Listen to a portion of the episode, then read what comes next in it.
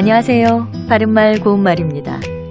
어떤 사람이 사물의 이치를 훤히 알고 있거나 아주 능숙하게 한다는 것을 가리키는 표현들이 있습니다.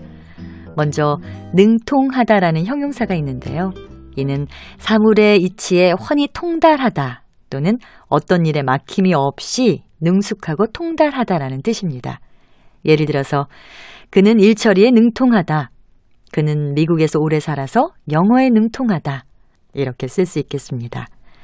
또 능통하다의 뜻풀이에 나왔던 통달하다는 사물의 이치나 지식, 기술 따위를 훤히 알거나 아주 능란하게 하다라는 뜻의 동사입니다.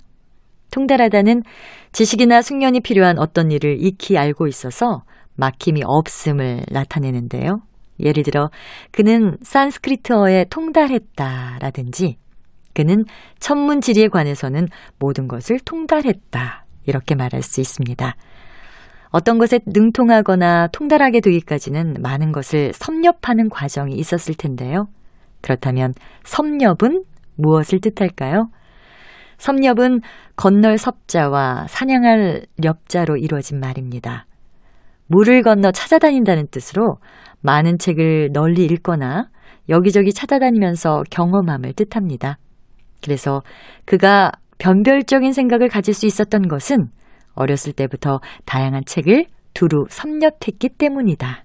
이렇게 표현할 수 있습니다. 바른말 고운말 아나운서 변희영이었습니다.